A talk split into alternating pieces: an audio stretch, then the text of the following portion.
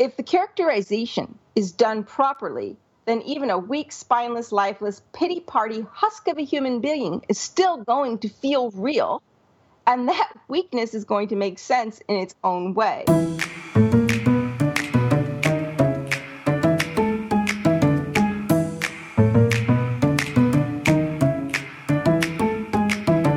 Hi, this is Taylor Stevens, the New York Times best-selling and award-winning author of kick-ass international thrillers, and this is the Taylor Stevens Show with my good friend Steve Campbell, where we are kicking writing in the butt one word at a time. Taylor, I'm trying to think back on the number of times we've rolled into June with this podcast, and I've asked you about summers and your kids being away from school. Is this the fourth time we've that we've done this for chit chat?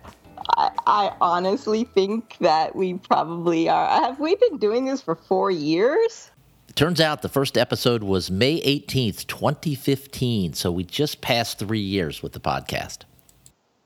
Yeah, put me put me back in a timeline of like here now you are present in time. X marks the spot. One of the things that's horrifying for me when I when I look and realize that this is episode number 148 I started doing the author biz, and for people who don't know, I do another podcast called the Author Biz, which is fantastic, by the way. Just by myself and guests, so I don't have someone to talk to every week, uh, and it's it's a lot more trouble to do than this show is. This show is right? just a delight to do every week. The and only reason we're doing this show, Steve, is because you said you would do it with me and we'd have somebody to talk to. exactly. Exactly. So we should do the author biz too. And then we could just have two podcasts that we do together and then I would do them. The the thing is, I I started the author biz way before we started this podcast, like way before. And we have more episodes of the Taylor Stevens show than, than I have of the author biz. In fairness, the author biz shows are a lot longer and more in depth and uh, all, all over the, the map in terms of self publishing business type stuff. And that's a little more difficult to do. Yes, and I let me let me pimp a show here that I did uh, a couple of weeks ago. It was with a singer songwriter. I've been intrigued with the idea of the way p- that people that are artists in different areas are all kind of faced with the same thing. Everyone has to build an audience. Everyone has to sell their work, whether it's a book or a painting or a song or whatever. And so I had a, uh, a singer songwriter on who, who is also an author, and we talked about the things that she does to promote her, her work. And it was fascinating because just the nature of being that kind of a personality as opposed to someone who is sitting in front of a computer all day long writing words as opposed to being in front of people most of the time performing on hmm. stage hmm. and doing things like that. It was fascinating, and I, I really yeah. enjoyed that. So I, that is one of the really cool things about the author biz is like whatever pops into my mind that I think might be interesting for me or for the listeners, or that I think people can learn from, then uh, we just do it, which is kind of cool. All right, we we actually are going to we have uh, listener questions today, right? Yes. And we love listener questions. So if you have questions about writing, the writing life, um, just life in general, uh, we lo- we'd love to hear them because every so often we do uh, just listener questions, and those are great fun to do as shows. So we love them, and this is one of those. Okay, Taylor, do you want to uh, open up with the first question? Yes, well, actually, I want to open up with a compliment. oh, with the first question. How nice! So, Let me turn the volume up in the uh, in the post processing. I don't actually have permission to use this author's name. Uh, not that they declined permission; I just didn't ask. Um, so I am going to skip the anything that's like identifying. But it says Dear Ms. Stevens, I'd like to thank you for your wonderful podcast. They've been more help to me than all the books and classes I've read, attended, put together. Silly me, I sent my first manuscript to an agent when I thought it was finished. She wrote back, Good idea, good plot, but it needs editing. She suggested an editor. When I found out how much it would cost, I realized I would have to learn what to do. Now, two years later, the book is a finalist for an award, which I'm not going to mention because I don't have permission to. A prestigious award, I can tell you that. And it's thanks to you in many, many ways. And thanks for the archive list, as sometimes I listen again and again. Now, two questions. And I just want to say thank you so much for that praise. Oh my God. I'm like, yeah. And can we just say, woohoo, congratulations on the, on the uh, award nomination? That's yeah, fantastic. Absolutely. So here's the questions. I submitted my second book to XYZ, something else, and it didn't place. And I'm not surprised. It still needs a lot of work, but I wanted their feedback. Now I've got the feedback, and two things I don't know how to deal with. One judge commented that the dead person's sister was so weak, her character, not the description of her, that it was impossible to connect with her and to care what happened to the family. Totally unlikable. I've been struggling with this since I read it. The woman is weak. I don't like her either. Neither does my protagonist, but I can't seem to change her. Nothing works if I change her. Is it wrong to have a character as one of the, go- the good guys who is unlikable?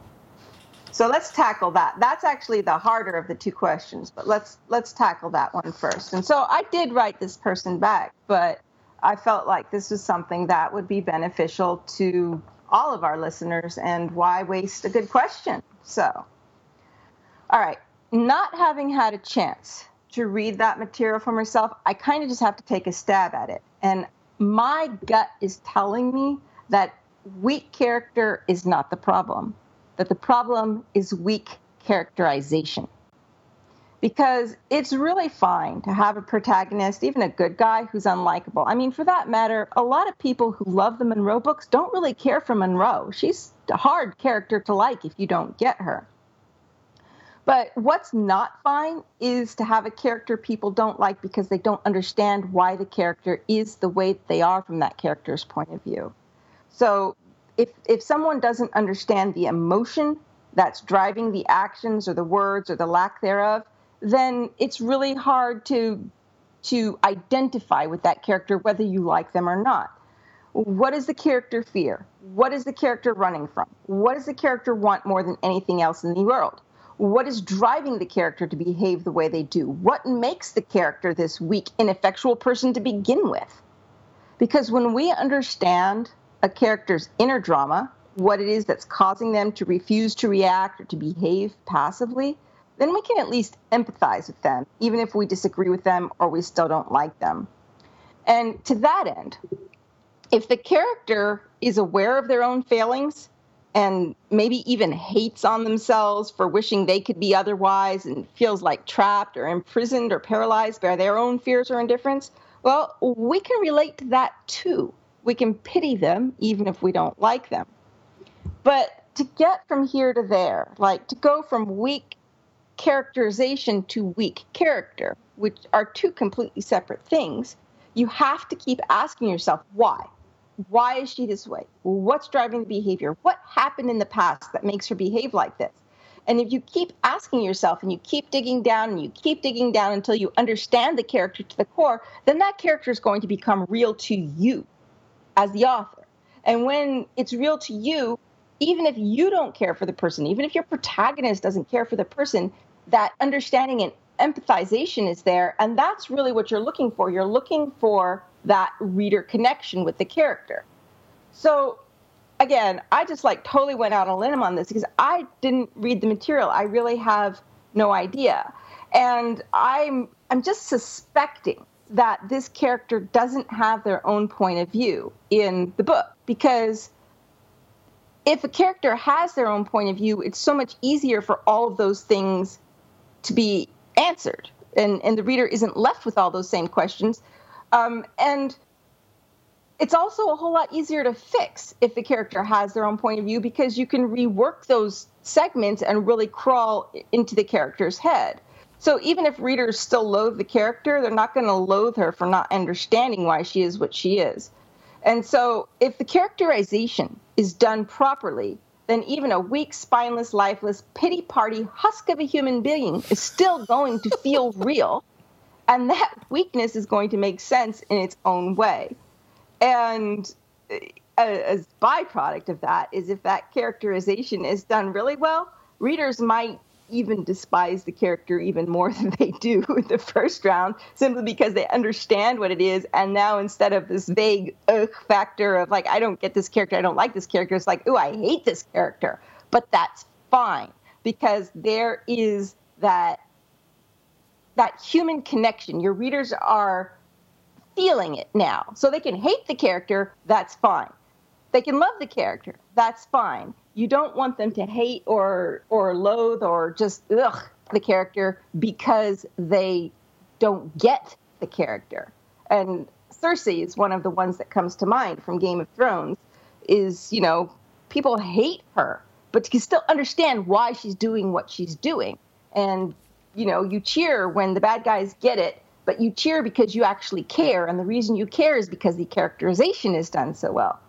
So if the character has their own POV, it's so much easier. If the character doesn't have a POV, it's hard because everything about the character has to be shown through someone else's eyes.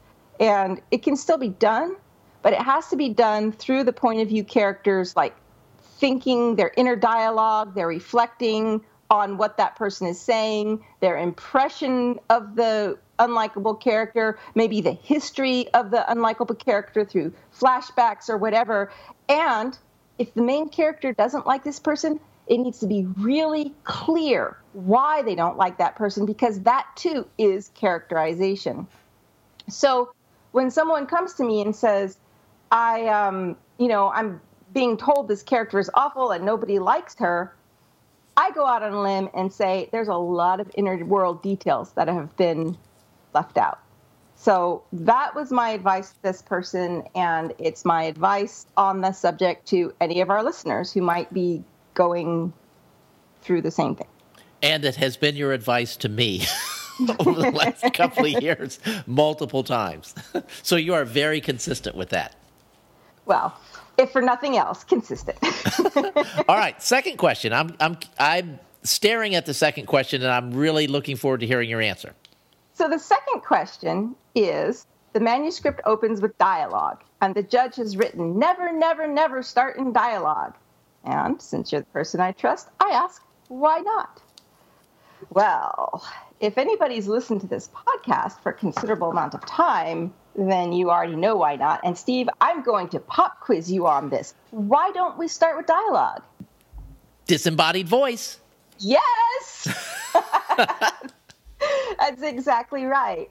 So, what I wrote back to this person is you know, if you've listened to the podcast, particularly if you watch the Hack the Craft videos, which not everyone has time for those because they're much longer, right?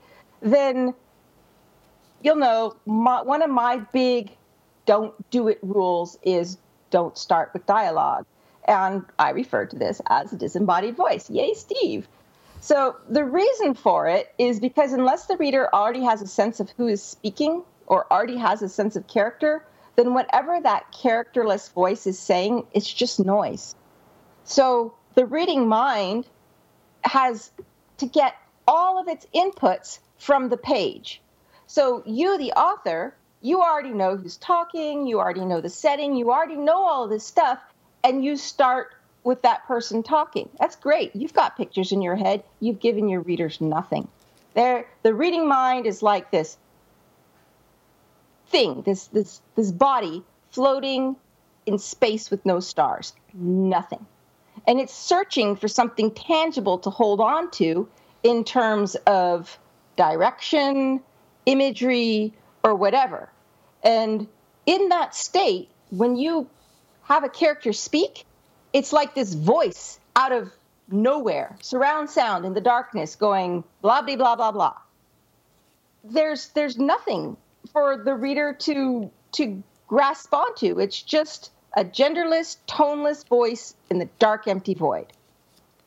So then, when the reader finally does know who's speaking male, female, happy, sad, excited, grumpy, angry they've got to go all the way back and reframe whatever they wrote, they read in the perspective now that's been added on after. So you want to give them the perspective first and then give them the voice. That is why we don't use disembodied voices.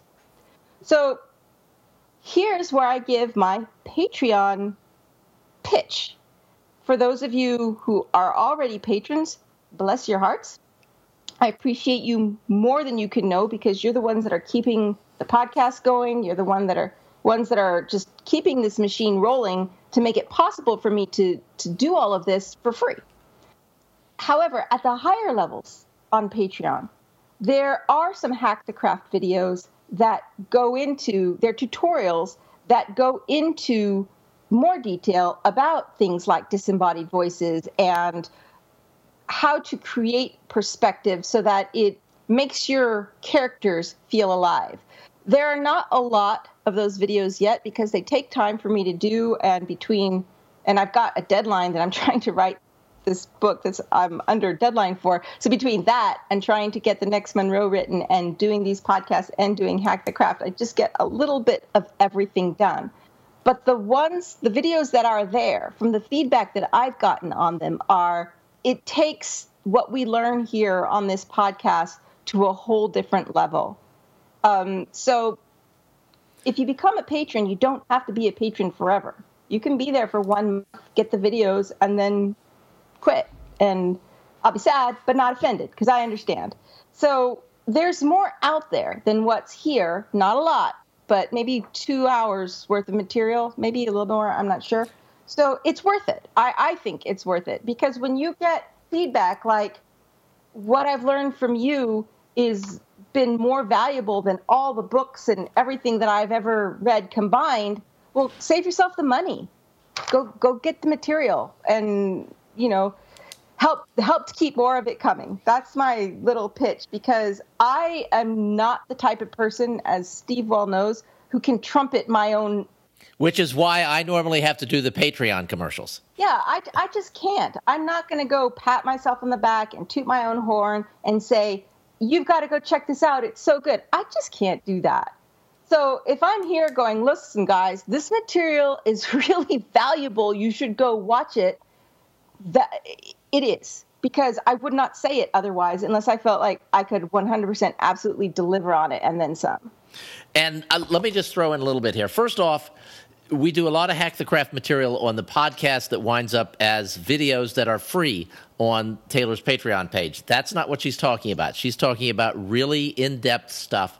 And Taylor and I have had specific conversations about some of this information eh, where I'm able to ask questions off the air and just get her to, to explain it to me. And still, watching the video, it's like, oh, that's what you're saying because it's so well presented. So, join up for that and love the fact that you're getting Monroe chapter by chapter. right. and I'm I'm work I I'm trying, guys. I'm trying to get the material out there as fast as I can, but it's just so much to do uh, in the juggle that it's like what part of the world is going to burn down today if I don't take care of this, and that's kind of like that's why I never know what day of the week I'm on. I asked before we started today. I asked Taylor if she went someplace over the weekend, and she's like, um, "I um, what day is this? And and the sad thing was, I knew exactly how she felt. So we had a good laugh over that, and she was able to spin it back up and tell me what she'd done over the weekend. So she's not that bad yet. So don't yet. worry. Notice he says yet. yes. All right, we have more questions. We do. we may have time for one more question because we're running a little bit long. So, this is from a reader who was asking my advice on book reviews. Uh, and it was in response to my email where I'm talking about uh, this, unadulterated, just spiteful criticism that is not beneficial at all. Not critiques, not helpful, but just, you know, the author is so stupid.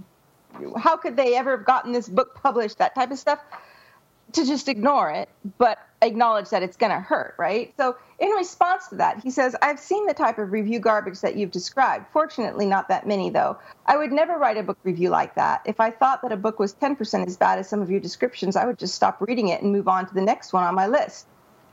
And he gives me some more information, and, and then he says, I'm a fairly sensitive person and don't like inflicting pain on undeserving people.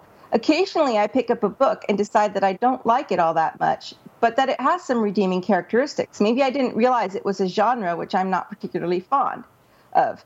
I frequently finish it anyway because I paid good money for it, and being a Scotsman, I hate wasting money more than I just like finishing a slightly boring book. I frequently even finish a book in that category when I got it for free, usually from some independent author desperately seeking reviews. Occasionally, I've picked one in a genre I don't care for by mistake. I sense that some people who like that particular genre would enjoy the book.